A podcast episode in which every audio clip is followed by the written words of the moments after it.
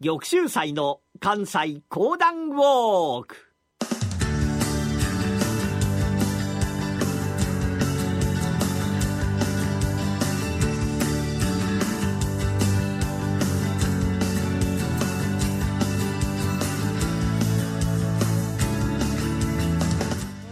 玉州祭の関西講談ウォーク。この番組はなにわの講談師玉田玉州祭さんにこれまで歩いてきた歴史上の人物や出来事にゆかりの深い関西のさまざまな土地をご紹介いただきます。今月お届けしているのはご存知赤荻氏のお話。それではこの後玉州斎さんにご登場いただきましょう。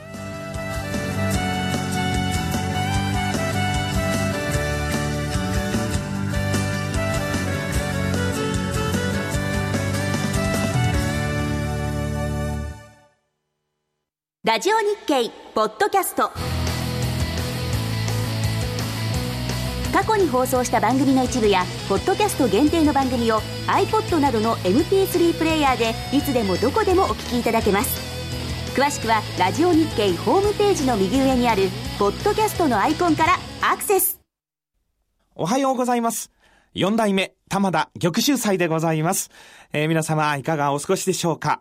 今月は12月、義士月ということでございまして、えー、ぜひとも皆様、義士ゆかりの場所に行っていただきたいなと、こう思うわけでございますけれども、この大阪の地に、えー、義士にゆかりの場所が一つございます。そのお話を今日は一席申し上げます。四十七士の一人で、岡島野草右衛門という男、二十国五人淵と申しますから、まあ、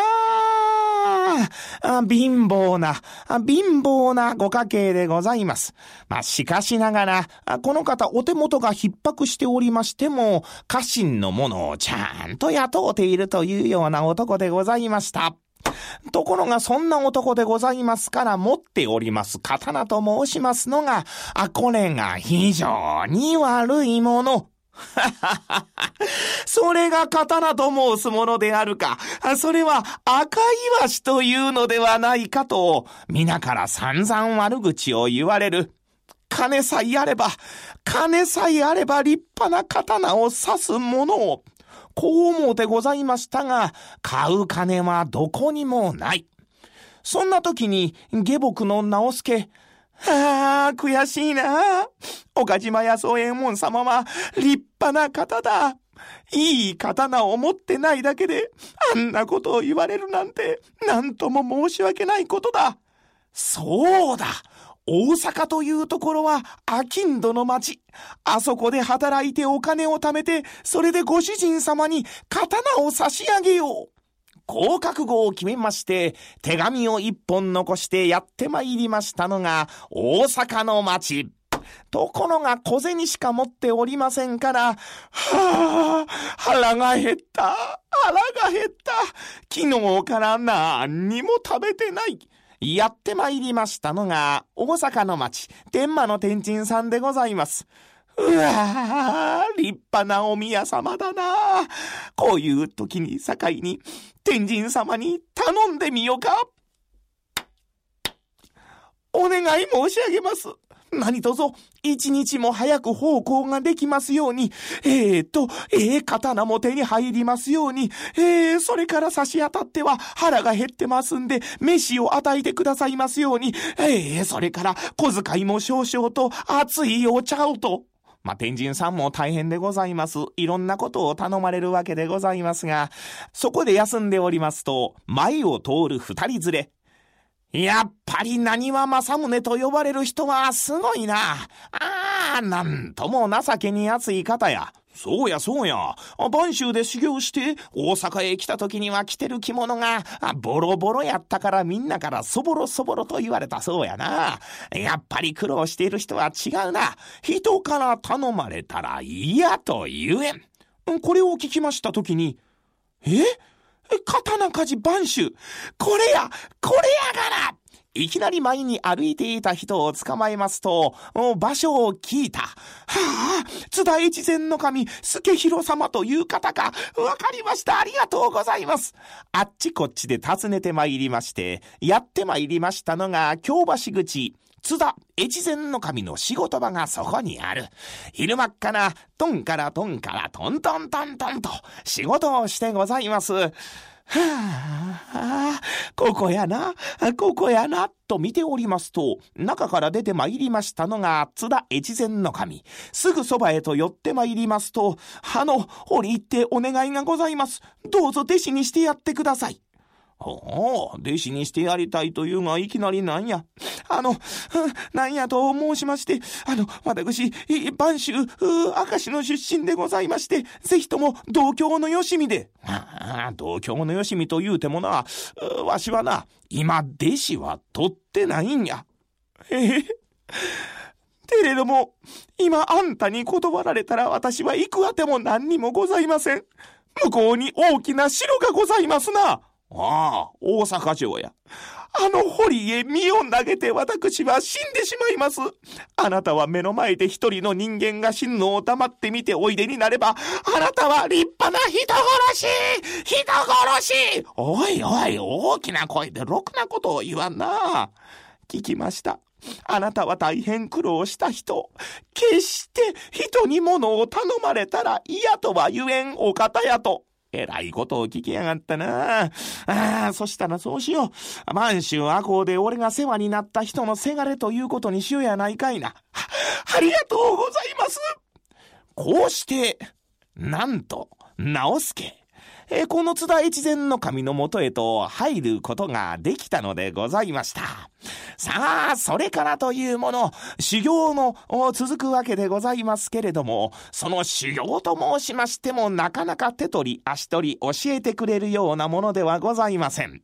毎日毎日一生懸命師匠方先輩方がやってるのを見ている。うーん。あの入れた直輔やがな。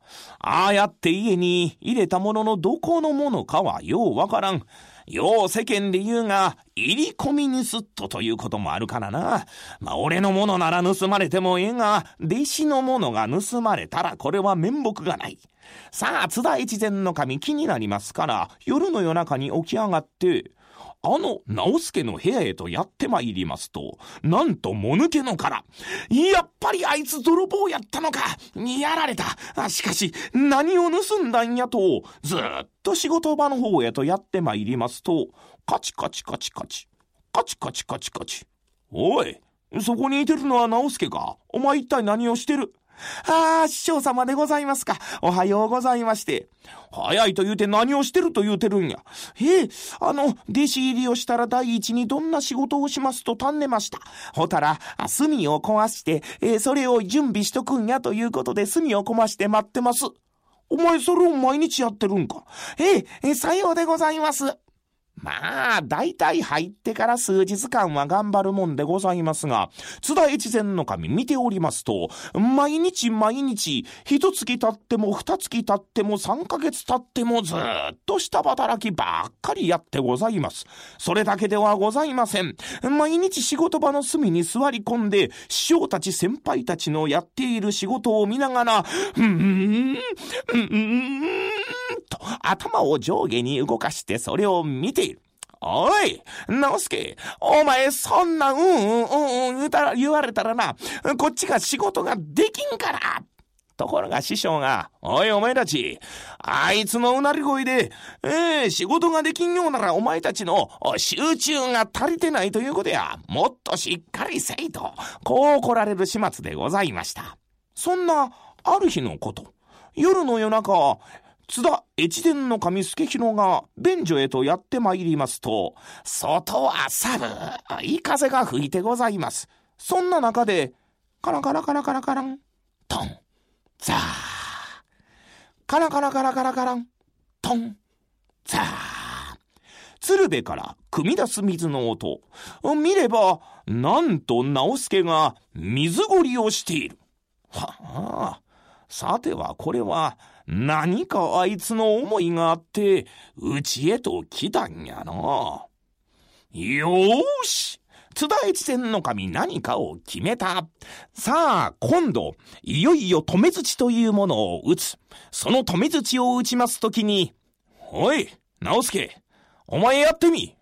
え、私にやらせていただけるんでございますかああ、お前にやらせてやるから、いっぺんやってみ。なお、それでは打ってみ。合図がありましたから、てんと打ち下ろす。カーン、カーン、カーン、カーン。カーン、てん、とってん、かん、と天下天下太平五国北条知人豊かと打ち込む。直助の土の音。これが見事な方にかない。見事打ち止めの合図が決まりました。ようやったなお。さあ水を飲め。ぐいっと水を飲みますとお前に話があるお前はなんで俺のところに来た？はい。実は、こうこうこういうわけでございましてと、岡島屋宗右衛門の話をばいたしますと、そうかお前は自らの主の忠義のために、ええ刀を作ろうと思うたのか。そうか、ええ話を聞かせてくれた。そしたらこれからな、わしが手取り足取り教えてやるからな。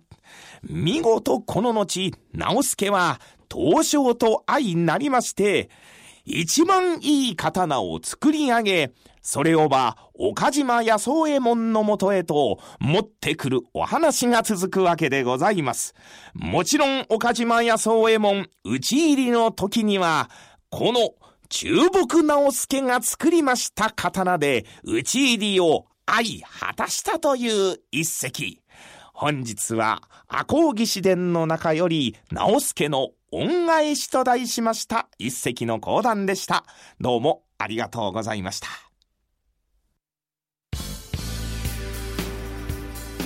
浜田節子です。鎌田新一です。投資という冒険をもっと素敵にするためにマーケットのプロを招いてお送りする「ゴーゴージャングルマーケット」は毎週金曜午後4時から。お聞き逃しなく。今回のお話に登場した岡島八十右衛門の像も置かれている赤穂大石神社。正面の参道の両側には四十七士の石像が並び厳かな雰囲気を漂わせています境内の木造法安殿には匠の神そして大石蔵之助をはじめとした義士たちの赤穂藩での日常の姿を表した木の像木像が並びます